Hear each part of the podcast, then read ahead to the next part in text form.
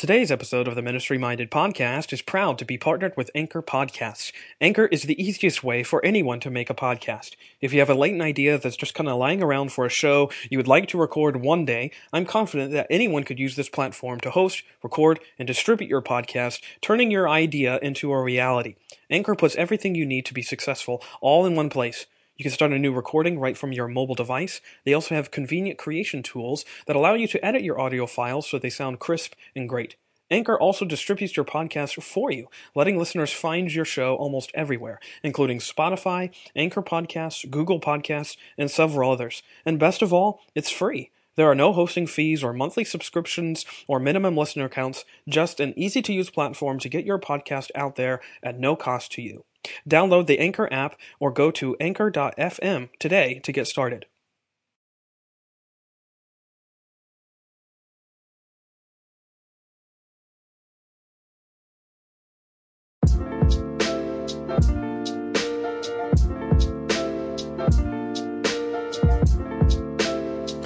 Hello and welcome to another episode of the Ministry Minded Podcast, a show that seeks to marvel at God's matchless grace that meets us in our oftentimes messy ministries. I'm your host, Brad Gray, of course, and this is episode number four.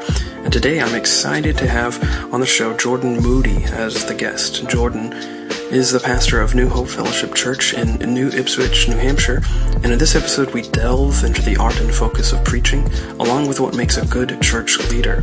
We also catch up on what God's been doing in each other's lives since graduating from Bible college. I believe you'll be enlightened and encouraged by this lively conversation as Jordan and I share a common affection for the preaching of the Word of God. And as you know, this episode is sponsored by the Christian Standard Bible. The CSB is the optimal blend of accuracy and readability, providing pastors with a translation that they can trust and lay people with a Bible that they can read for themselves. Find out more at csbible.com. Now for Jordan Moody.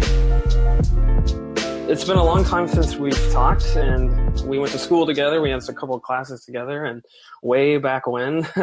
so, uh, just tell me sort of like what you've been up to since college, and I know a lot of things have happened since then. So, just kind of, you know, catch every uh, catch me up and catch everyone else up.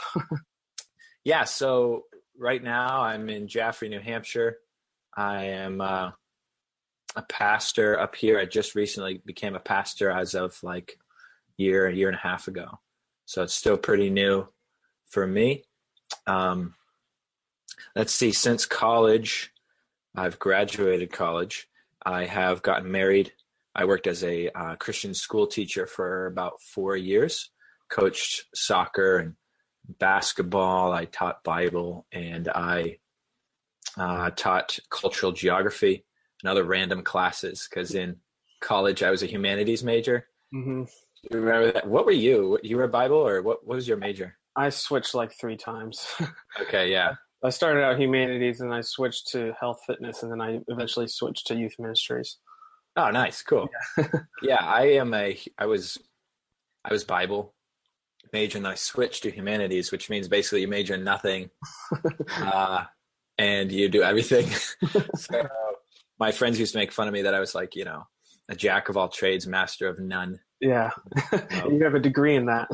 right. To just do everything slightly well, but nothing really well. So um, it actually turned out really good for me because the Lord was able to use that. I was had a bunch of different skills in, in a lot of variety of things.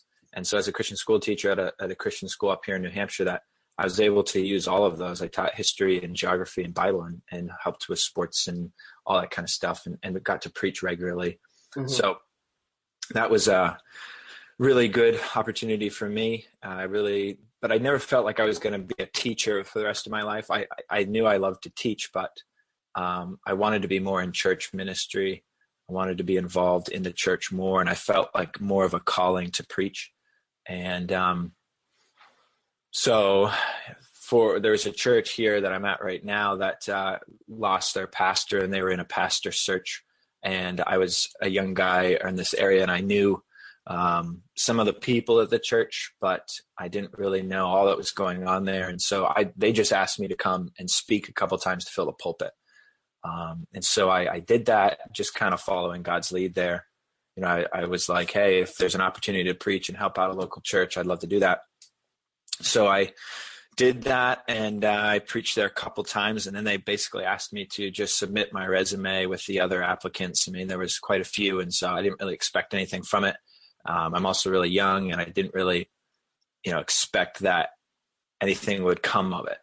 Hmm. and next thing led to another, next thing led to another. And I just kind of followed God's lead and um, he opened the door and they accepted me here at the church. And so I've been here for about a year now and it's going really well. Hmm. It's awesome. That's the church's awesome. name is Hope Fellowship Church. So yeah. that's actually where I am right now. I'm at a at in my office, and um, in a couple of minutes, the, some of the guys are going to be coming over to our building. We're building a new church right now, so we're kind of at the site.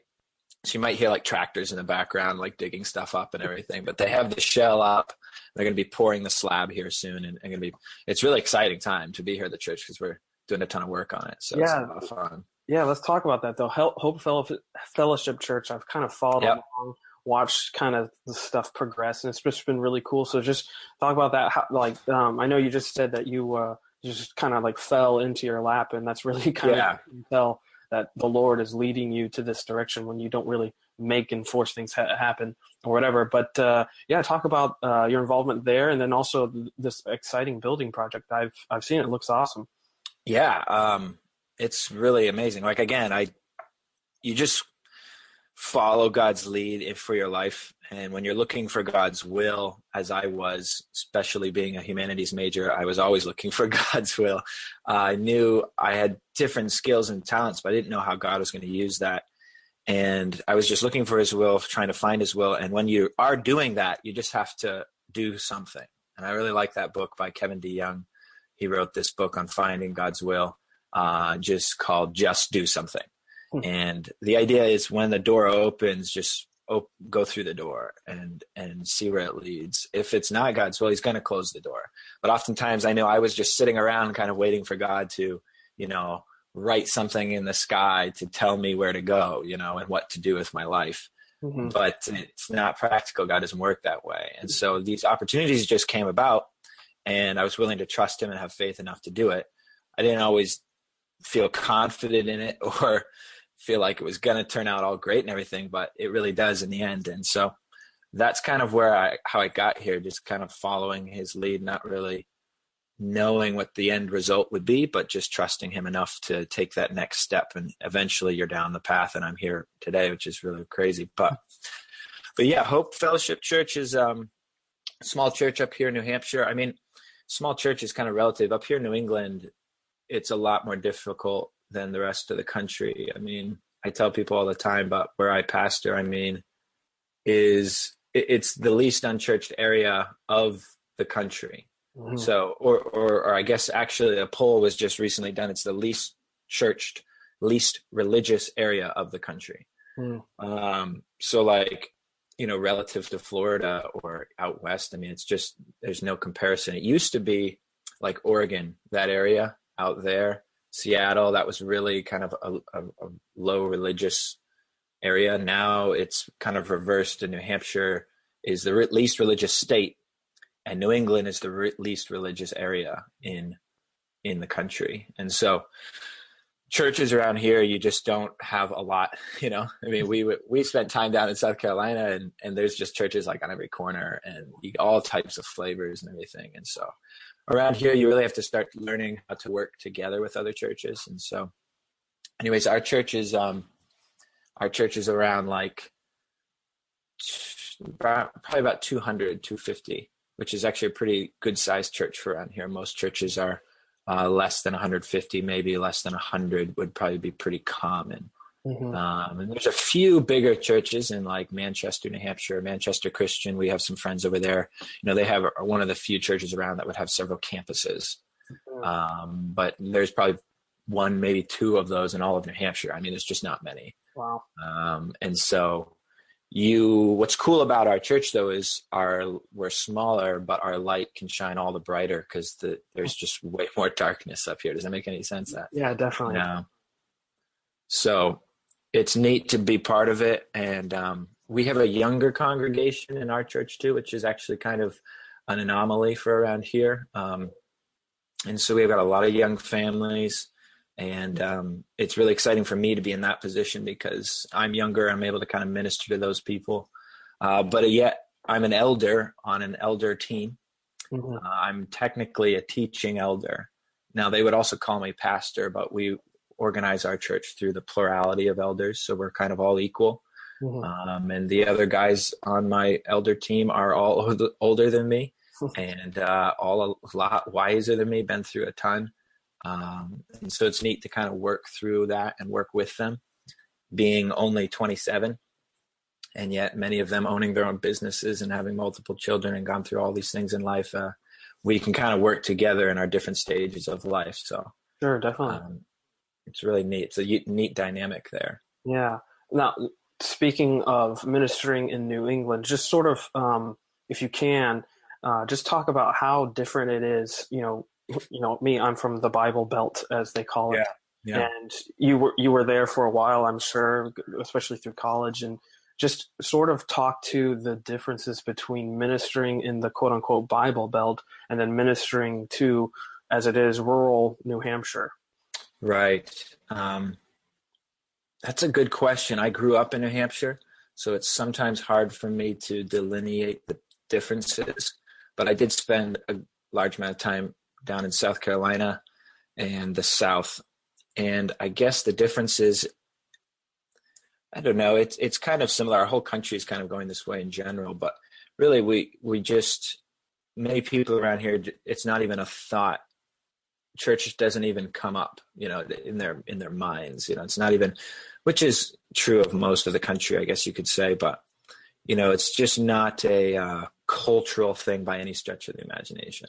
Yeah. where down south i remember you would have church traffic on sunday you know? Yeah. Like, shoot oh i can't go out right now. It's like 12.30 it's church traffic or something. You know let's not go out to eat right now because everything's going to be crazy busy. Mm-hmm. you know, like that just doesn't happen up here in the north um, you don't get church traffic you don't have any of that kind of mindset of the cultural need to go to a church mm-hmm.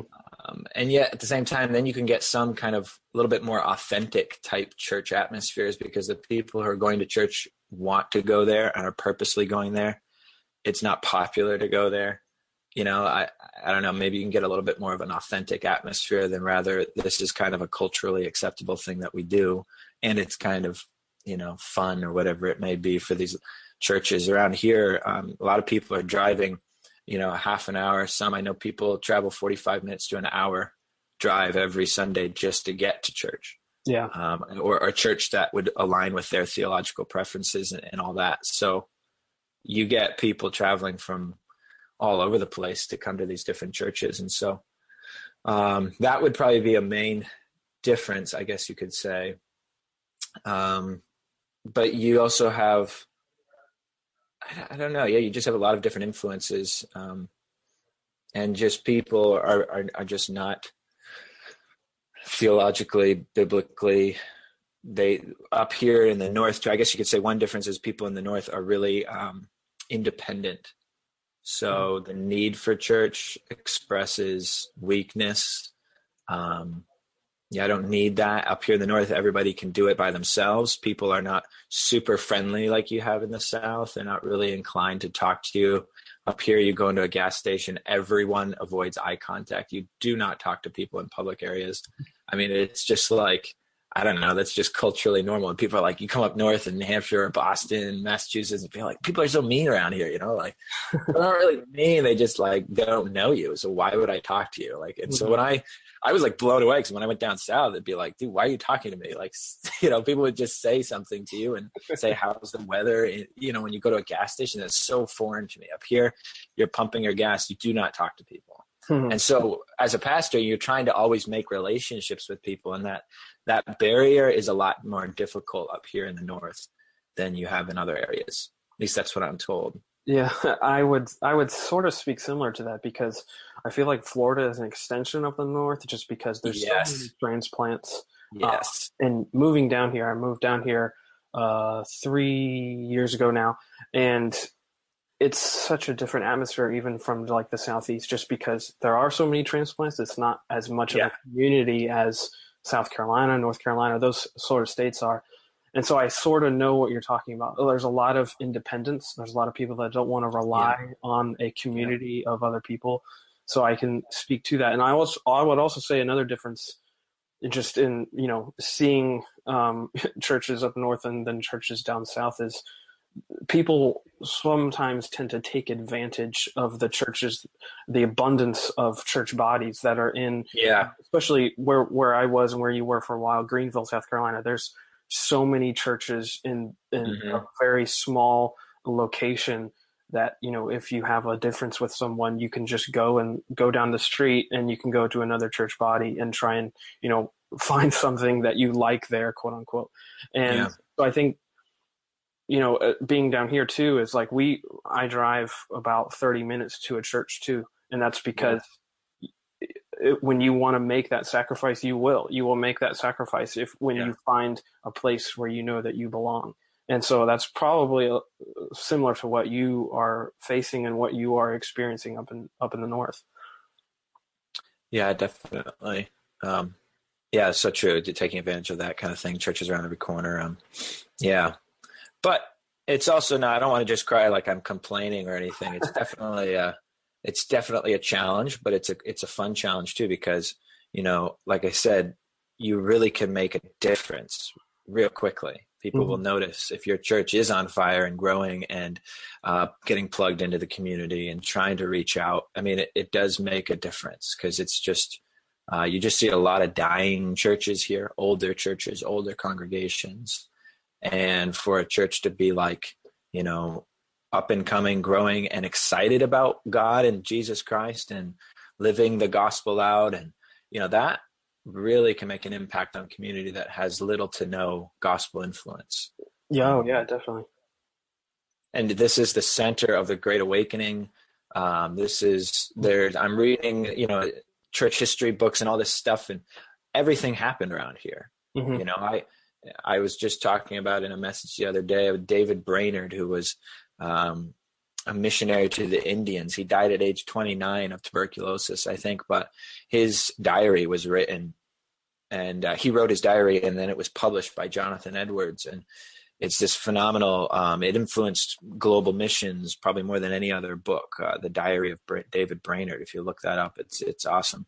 But he lived in and died in Northampton, Massachusetts, and I could drive like you know 45 minutes and go see his grave and and see kind of where Jonathan Edwards lived and preached and. Uh, there's just guys like that all over the place, and so the gospel's been here before in a huge way and taken over this part of New England. Um, it's just it's almost like we've had our time and we've gotten complacent with it, mm. and now it's gone, and we're seeing the influence or the lack of the influence of the gospel in this area. Yeah. And um, yeah. Now, speaking sort of to that, how would you like what makes do you think and you know you can sort of give a plug for your church how, what makes hope mm. fellowship such a special place to live and serve and i know you've sort of described ministering to the young uh, the younger generation that you have at your church but just you know sort of I, I maybe let me ask you this way what is sort of like the driving passion of your ministry. A lot of people would say they have like a you know a particular thing that they're bent towards or leaning into. What what would you say that is for you? That's a good question. and that is still definitely kind of developing as we're kind of a a congregation that's growing and changing and evolving. Like right now, we're going through a lot of evolution in the good sense of the word. Mm-hmm. Um, and it's really good. It's exciting to see what God's doing here.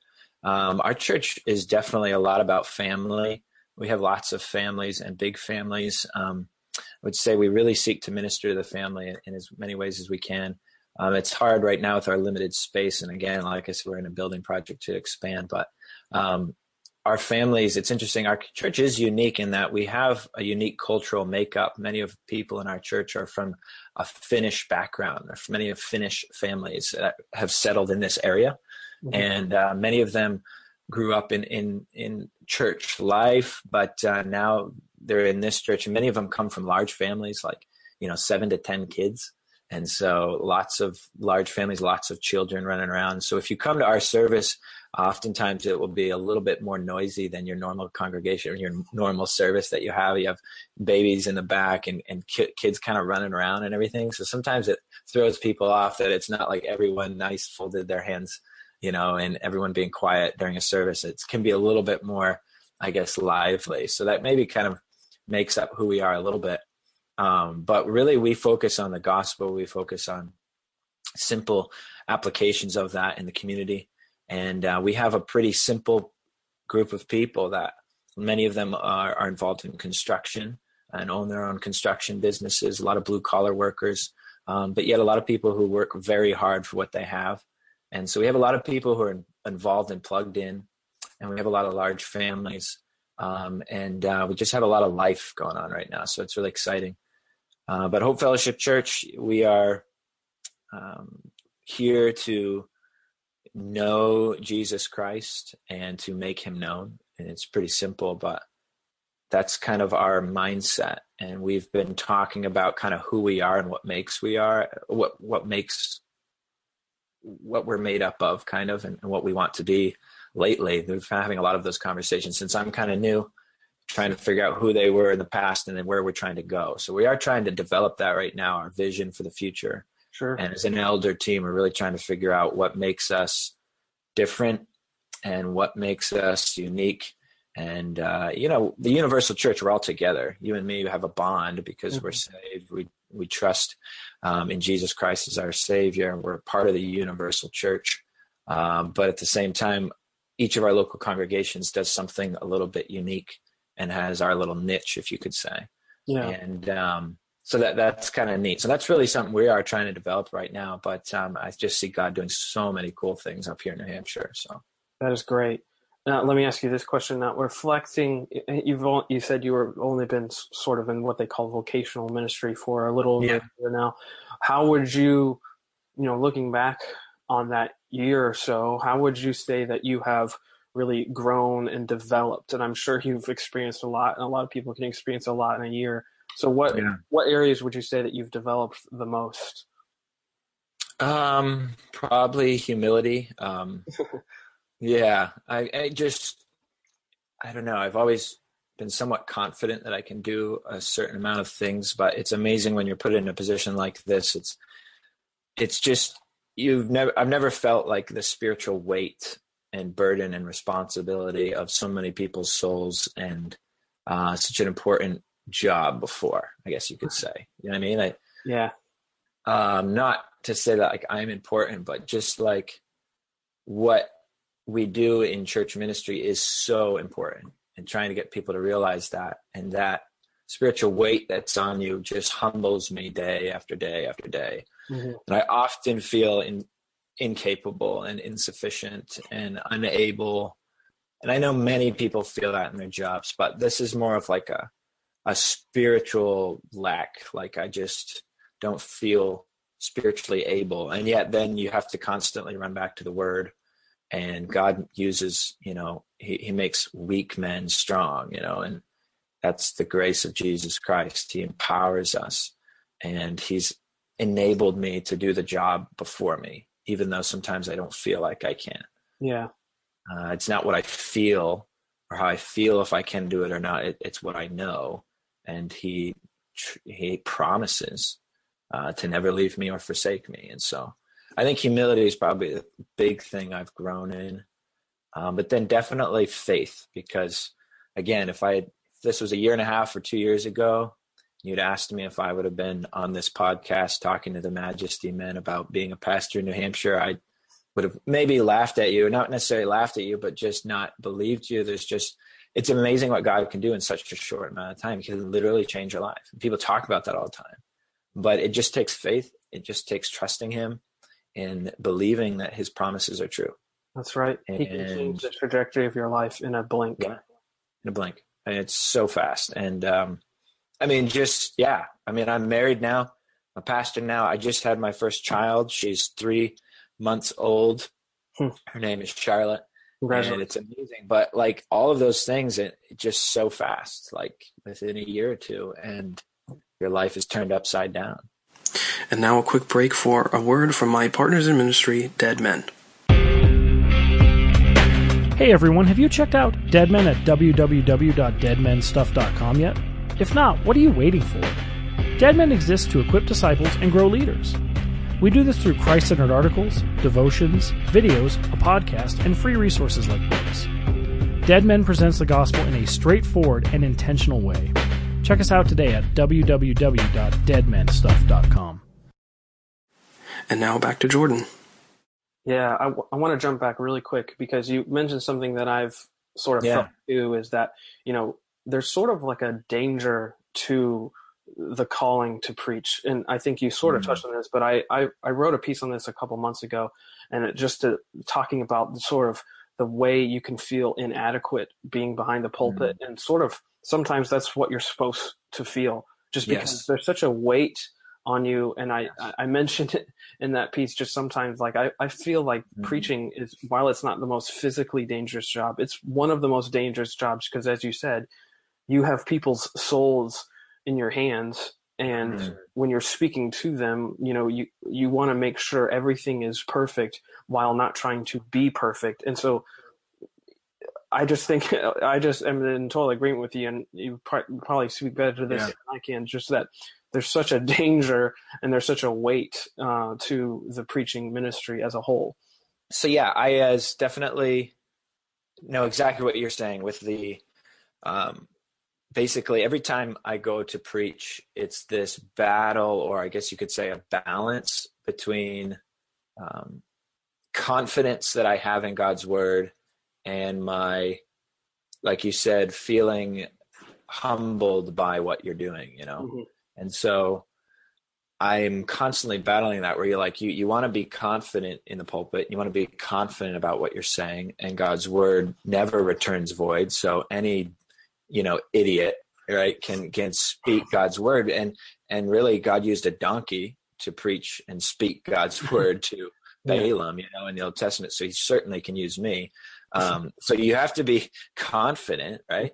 But at the same time, you don't want to be arrogant or proud because you know that this is nothing. Everything I do on a Sunday morning when I speak, it's not because of me. And Mm. it's definitely not because of anything that I can do. It's all because of God. So you're constantly balancing the confidence that you have and and and also the humility you have that you you aren't confident in what you're doing, you know? It's all God that you need and, and spirit led and spirit directed. And so for example, even just like last Sunday, um, I felt really confident on the sermon. I was had a really busy week. The outline came along, and I just felt there's just certain messages I feel like I could wing it and do just fine. You know what I mean? hmm And so one of those messages was coming up. I really felt the illustrations were good. They were um, just, it felt like a good sermon to me. And I felt like I didn't need to do much preparation because I, I like I said, when you speak a lot, you feel like you can just wing it sometimes. And that's not good. and I didn't spend as much time in prayer as I usually do. Um, I didn't really invest in it. And when I preached, I felt at the end of it, I felt like I didn't do a great job. You know, I felt like I really kind of botched it. And um, I sh- could have done so much better if I had just, in other words, relied on the Spirit more than my own ability to just speak. hmm And so that's a balance I'm of- often finding that, okay, need to be confident in what I'm doing and writing and speaking, but I need to be also confident in the Spirit's power to empower me to to preach hmm um, and give me the words. And when, when you preach, you know, it's like when you are in the Spirit and when you, it's almost like you're not saying the words, and people may not agree with that, or I don't know, but it, it does when I- when when you're really just relying in, I guess you could say, tapping in to the Spirit's power. It's literally uh, he illuminates our eyes to understand the word in in such a way where when I speak and preach I'm tapping into that power, it's like I'm not saying the words anyways. It's just him speaking through me. I'm just a mouthpiece. Yep. Yep. You know? I, I can I can speak to that because one time I remember I, I was a I was preaching I was a youth pastor for a year at a church and you know there's sometimes where I would I would feel the same way I would, I would Yeah. be speaking and I'd be really confident what I what I in this outline I had prepared and all this kind of oh, stuff Oh, yeah. and when you speak it it doesn't go the way you want it to and you feel just absolutely just devastated because mm-hmm. you know that you should have done this different or you know prayed more as you said or and all this stuff and then there's sometimes where i just feel like man this is going to be an awful sermon mm-hmm. and then it comes out and the holy spirit just empowers you to just speak these on point words and i just remember one time i I had like this long outline and I only got to like two things, but I, I spoke for like 50 minutes just, and I don't even remember what I said, honestly, just because the Holy Spirit was, you know, sort of get Pentecostal here. He was yeah, really right. speaking through me and there's just a real, like almost tangible experience sometimes of the Holy yeah. Spirit saying, this is what you need to say to these people. And I think that that's, that's a real thing. Oh no, that is awesome that you said that. Now, I just want to clarify, I'm not also supporting that you don't do any study or work and just go up on a Sunday morning and say, I am spirit led this morning and I'm just going to spout whatever comes into my mind. Because I know some people do that and I feel like the spirit can talk to me and tell me what to speak as I write my sermon throughout the week, the same way he can on a Sunday morning. Yeah. It's just, I don't often, when you're in those ways, sometimes some weeks are different than others and you don't always aren't tuned into the spirit. I'm too worried about administrating the church and other things going on and, and doing this and doing that than I am being totally spirit led or if you would sober minded. You know, I'm I'm more minded on the lowly things of life and I'm not really in tune with what God wants me to say. Sure. It's more about what I want to say. and uh, you know, that's that's definitely a balance. But that is a good question that you mentioned that you know that is something all preachers and speakers face. Even people who are going to you know give a devotional or a challenge maybe you don't speak very often but any of that type of public speaking you know it's su- such a balance because you know we, we don't need to be afraid of it. God is going to give us the strength to do it. Mm-hmm. even if we feel like well i'm not the best speaker and i don't like public speaking and all that well that's okay. You might have an opportunity to do it sometime. And don't shy away from that. Everyone has their own way of doing it own personal testimony and god wants us to share our faith with people so. Mm-hmm. Now, let me uh, bring it bring it sort of down from a really super spiritual level. you know, super spiritual, yeah. now, you know, I, I'm a I would classify myself as a fellow speaker, and sometimes when I'm preparing yeah. a sermon or whatever, it's just sort of what's sort of like your your method, your sort of oh, cool. how you prepare a sermon. Because I know there's so many different ways, and you know, from where I was a couple years ago to where I am now, it's like totally different. So just right like how do how do you get ready for something like that? I wing it. yeah. no, I'm joking. No, no, no, I don't. Somebody asked me that at the church the other day because some of them, uh, guy came up to me. He's like, "So, like, what do you do? How do you like? What do you do during the week? I mean, that's what like most pastors like get that question a lot. It's like, yeah. what do you do? Like, you only work on Sunday morning, right? So." Pff, it's got to be the easiest job in the world. Um, okay, no, but uh, during the week, like you know, it's amazing. Some people ask me, and I, as a new pastor too, I, I spend more time too because I'm just not as experienced and having all this wealth of knowledge of you know 25 years of preaching. So I really spend a lot of time on it.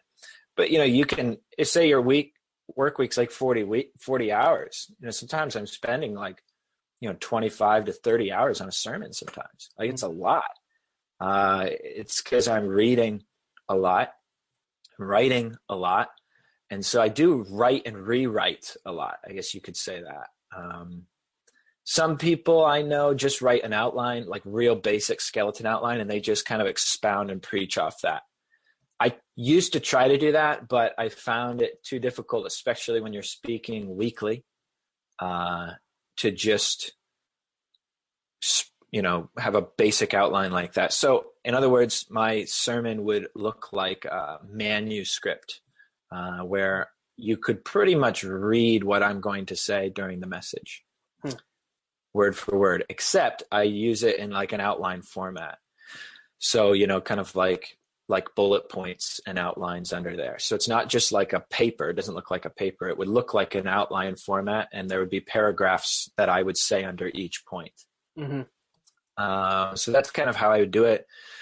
Uh, through the outline would look, it, it's colorful, which is funny. I found this hint. So if any of you are preaching, sometimes I use colors uh, in my. I preach from an iPad, so the the outline would be if there's a verse that I'm going to read on my iPad, it's colored in green. If there's an illustration that I'm going to read or, or expound on, and oftentimes I'm not staring at the iPad because I've just written it through the week. I know it so well, I can just almost say it verbatim, anyways. So sometimes I'm just glancing down at the outline and then I know what I'm going to say. But if I get stumbled or I don't know where I'm at, I can look down at the outline and kind of know exactly where I'm going but uh, outlines uh, sorry the outline so verses are in green illustrations are in red quotes from other people are in blue. Um, if i have like a unique slide change for a powerpoint or something i have that in orange and usually my main points are just bolded. Um, so that's helped me to kind of delineate what's in the outline. Mm-hmm. um, and then often throughout the week i'm again just i use logos probably most people know about that. Maybe not. It's an online Bible software program where you can have like a gazillion books on your computer. Um, you kind of have to pay lots of money, but you know, if you get the program, it's worth it because it's just full of resources. And so, mm-hmm. so for one sermon, yeah, I'm reading, you know, half a dozen to a dozen commentaries on the passage. I'm reading um, different Bible versions on that passage. You know, I'm looking up other online articles. I sometimes listen to podcasts and other pastors about that topic. It's just tempting because I'm always like, man, I can't preach like them, and I wish I could just copy their sermon, you know. And so you're constantly trying to say, okay, don't just copy what they have to say, right? You know, it's like, okay, what is the Spirit teaching me, and how can I teach that to my congregation? And so, right now we're going through Nehemiah, is a really awesome book if you ever want to do a, a study or preach through that or just read through it. You're looking for leadership skills. You look at Nehemiah, and he is just the bomb. Okay, that guy's the man. I mean, he just um, is a phenomenal leader in rebuilding the wall and restoring the nation of of, of the nation of Israel, and it, it's really really cool. So I kind of go by that. I don't do a lot yet of like topical messages just like okay let's have this big long topical series on like love or you know grace. I like to speak through a bible a book of the bible and those topics come up through as i walk through the passages.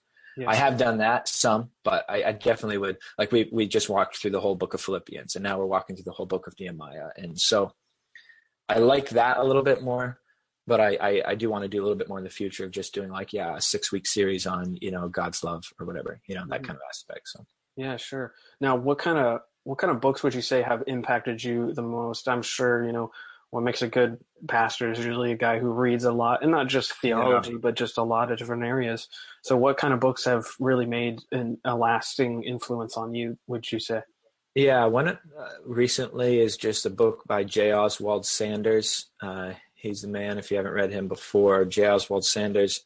I wrote a book called Spiritual Leadership, and that's made a big am- impact on me. It's a it's a definitely a a well known book on spiritual leadership, but his writing has just convicted me a lot of, you know, ultimately he says in that book that leadership is influence, and maybe some have a greater influence over a larger group of people you know maybe if you, even with the book you've written brad you know you have influence now on people who read that book. And then when you preach and speak you have influence over those people. And some people say well i'm not a preacher a speaker or a writer but you have influence over someone and something. And whether it's your family whether you're a stay-at-home mom you have huge amount of influence over your kids at home. Um, if you're a guy who just goes to work on the job site building houses or whatever you have influence on the people you run into every day and you have influence on your friends and family. And so leadership ultimately boils down to influence and that's just really stuck with me. And we all need to influence others for christ in some way in some some manner. And so um, that book has has meant a lot to me. I would say j. Oswald sanders spiritual leadership is, is a big book. Um, really enjoyed lately a year or two ago uh, a book called Dug Down Deep by Joshua Harris. I don't know if you read that. It's really good, um, teaching like systematic theology in a very basic way, helping us to dig down to what we truly believe, our faith. And then another book I read pretty recently was Explicit Gospel by Matt Chandler. I just got that. I haven't read it yet, but oh, dude, nice. Yeah, yeah. read that now. um, yeah, that is a fun book. He's really good. I enjoy him. My preaching style is probably most like Matt Chandler. I don't copy him, but I just think him and I are kind of similar.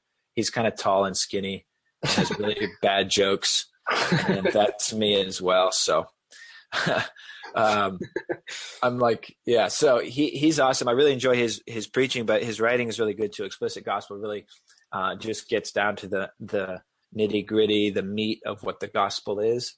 But mm-hmm. he explains in a way that you know I can understand it. You know, so mm-hmm. it, it, it's really nice. I like that. I, I kind of wish more people would read that one. Mm-hmm. Um, and then let's see, and just trying to think other books. The bunch I'm just reading a lot. Like right now, too, I'm not done with reading in school either because I'm in uh, seminary right now as well, finishing up my master's degree in theology at Liberty University online. Oh, gotcha. So I only have three more courses, so I'm kind of almost done here. But um, congrats for that. Yeah. Oh, it's it's like the home stretch. You can see it. you're like running and you're like falling on your face as you're crawling across the finish line. But that's how I feel right now. But uh, you right now I'm in a church history course, which is really cool. And so I challenge people if you can find more books, and I could give you guys more books to read, but if you can find more books about church history, I think people you'd be amazed at the problems we see today have all been done before, you know. and so everything you face in your church in your life right now has been done before in just a different time period in a different country with a guy with crazy different name than you, you know, but it's all been done. And so that's been encouraging to me to see how God's preserved the gospel and his scriptures all the way till now to where we can be on a, a, a hangout online and do a podcast or whatever, you know, like yeah. that's crazy. Where back then they were writing on manuscripts and you know they were writing you know on scrolls and it's just incredible to see where we've come and yet it's all been done before yeah solomon says there's nothing new under the sun right exactly well let me ask you this question because you just were talking about seminary and i you know i graduated in 2012 uh, with my undergrad and i i haven't gone to seminary uh, yet it's you know sort of something i wanted to accomplish in the future but i just remember being um sort of I would say pressured. You know, uh, you know, you have to get your master's right out of undergrad, right. and I'm not saying that that's a bad thing. Uh, I just know for me that it probably would not have been a good thing. Yeah. And maybe um, if you can, um, you know, sort of talk about the pros and also the cons of of seminary and sort of what you've learned in your time there. Because I know that there's a lot of things that seminarians get a bad rap for, but there's a lot of things mm-hmm. that it is good for too. And especially as a budding young pastor, I'm sure that, you know, more time with with older guys teaching you is always a good yeah. thing. So if that well, makes cons, yeah, cons would be money. yeah. It's expensive. Okay, uh, but not all of them are really expensive. Actually, Liberty was one of the reasons they they have the massive program. They're huge. I think one of the largest online, you know, programs in the world. But um, seminary wise, grad studies, theology, what all that they they do a good job of that as well. Um, but they are a little bit more affordable than some other ones. I looked at like nearby me in like Connecticut, Massachusetts, like Gordon Conwell, uh, seminary and stuff, but they're just kind of they're a little bit more expensive and stuff like that. So just flat out, I have to sometimes just make practical decisions like, okay, money wise, is this really smart for me where I'm at? And especially if you want to be a pastor, maybe you're going to be working in a smaller church or, or a lower position where you're not getting paid a lot. Now you're going to invest all this money to get go into debt to where you're not going to make a lot of money. you know what I mean? Yeah. Like uh, some of my friends went to grad school, but they're studying to be doctors and like lawyers and stuff. It's like you're gonna make three figures, you'll be fine, you know, pay off your debt. For us, like going into into seminary, some of us, some of my friends, I mean, people I know, like shoot themselves in the foot right at the bat. You know, they're just mm-hmm. in so much debt. So just real practically, that can just be a smart decision. You don't, you do not have to go to seminary to be a pastor or to preach. I am kind of a big proponent of that because I'm not even done with it and I'm doing it right now. And yet, at the same time, I see the value of it. And I would encourage anybody who's interested in doing that to go to seminary while you're in church ministry. not necessarily before. Because I think where the seminaries get a bad rap is guys who think they're wicked smart. And yes, I just used wicked because I'm from Boston area. Okay, so sorry, sorry about that.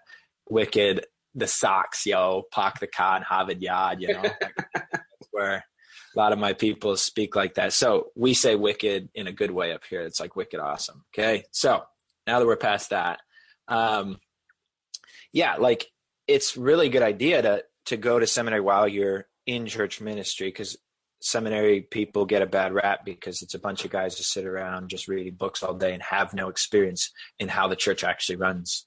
In fact, I listened to a podcast online. This is just another one I just started listening to. It's called Unseminary, and uh, it basically teaches you the things that seminary never taught you. So uh, it's just kind of like practical church ministry stuff and things I'm still learning, like and need to learn. And oftentimes you can't learn it until you're in it. It's not like mm-hmm. you can have a class on real practical stuff in ministry because you can't do it. It's not that's not that's impractical, you know. Yeah. So I would say that's a big thing. It's a good idea and it's positive. I've really enjoyed it and it's helped me a lot. I've been able to use what I'm studying, what I'm learning, and pour it right back into my church congregation and to things I've done. Took a class in discipleship and what discipleship means from the Bible. And I have bunches of resources now and things I've learned to try to to uh, help our church work through small groups and developing a culture of discipleship now. And I would never have had that if I hadn't gone to seminary, you know. So mm-hmm. I guess that's just practically it's a good idea, um, but you got to think about the money thing too there. So now that's a really good point because a lot of people will just want to go to a seminary just for the name on the degree yeah. they eventually yeah. get and that can be somewhat shooting yourself in the foot um, excuse me um, let me just ask you sort of as we sort of wrap this up here i like to ask this question to the people that we get on here is you know so just yeah. as a fellow young man uh, sort of what would you say is like the one piece of advice if you could give someone that uh, that would say this is this is what I want you to know, like what's the one thing uh, that you would tell someone? Um, I guess some of it we mentioned towards the beginning of the podcast, but I've been thinking about it a lot lately. I was just talking with another guy who's going through, he's my age as well, and he's going through the same kind of struggle of finding God's will for his life. And I don't know, I've just been running into a lot of young men with that kind of mindset um, of just really struggling to find out what God wants them to do with their life. And we act as if like God's will is like this really difficult, mysterious, confusing thing, you know, and we'll never find it. And God's just waiting up there in the sky too.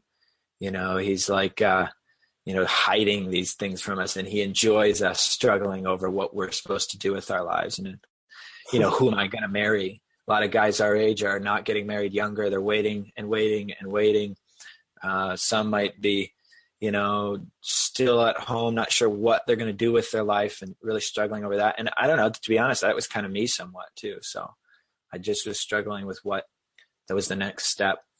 And i guess just i really have found lately that you know my identity the biggest thing i guess with that with finding god's will is your identity is not found in what you do okay or how big of a church you have which is a big pastor question. So how many people come to your church? You know you're like okay there's more important things than how many people sit in the pews right?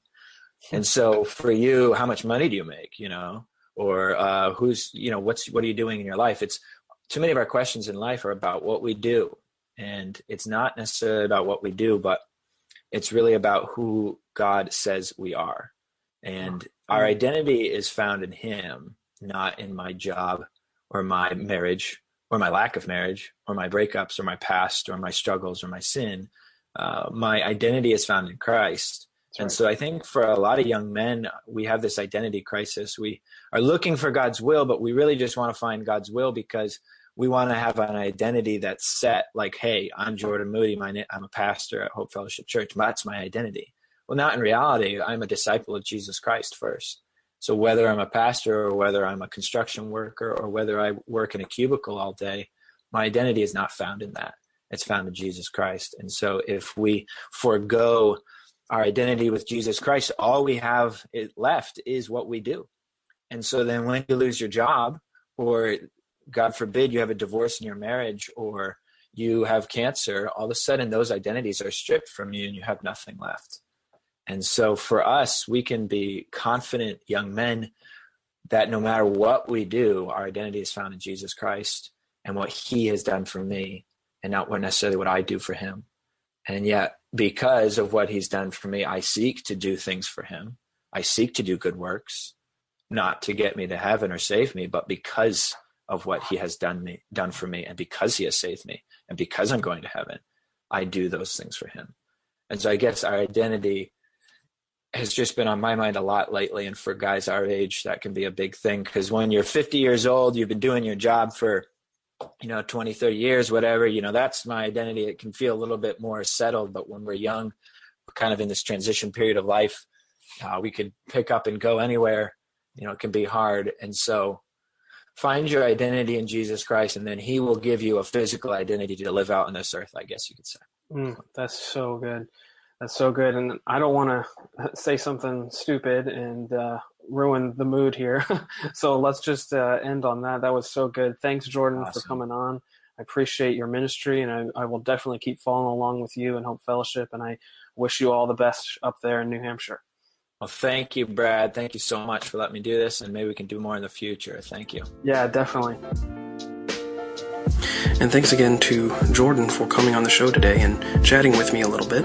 Be sure to follow him on Twitter and catch all the latest news regarding Hope Fellowship, both of which you can find linked in the show notes. And that's it for today's episode of Ministry Minded. Thanks so much for staying with me and, and for listening. If you like what you just heard and would like to hear more episodes like this, be sure and follow the show on Twitter and subscribe in iTunes. You can also comment and follow along on SoundCloud too if you like. If you really like what you just heard, do me a favor and leave a short review. That'll go a long way for me to continue making shows like this happen. Thanks again to CSB for sponsoring the show, and thank you as always for listening, commenting, and subscribing. I'll see you on the next episode. Blessings. Thank you.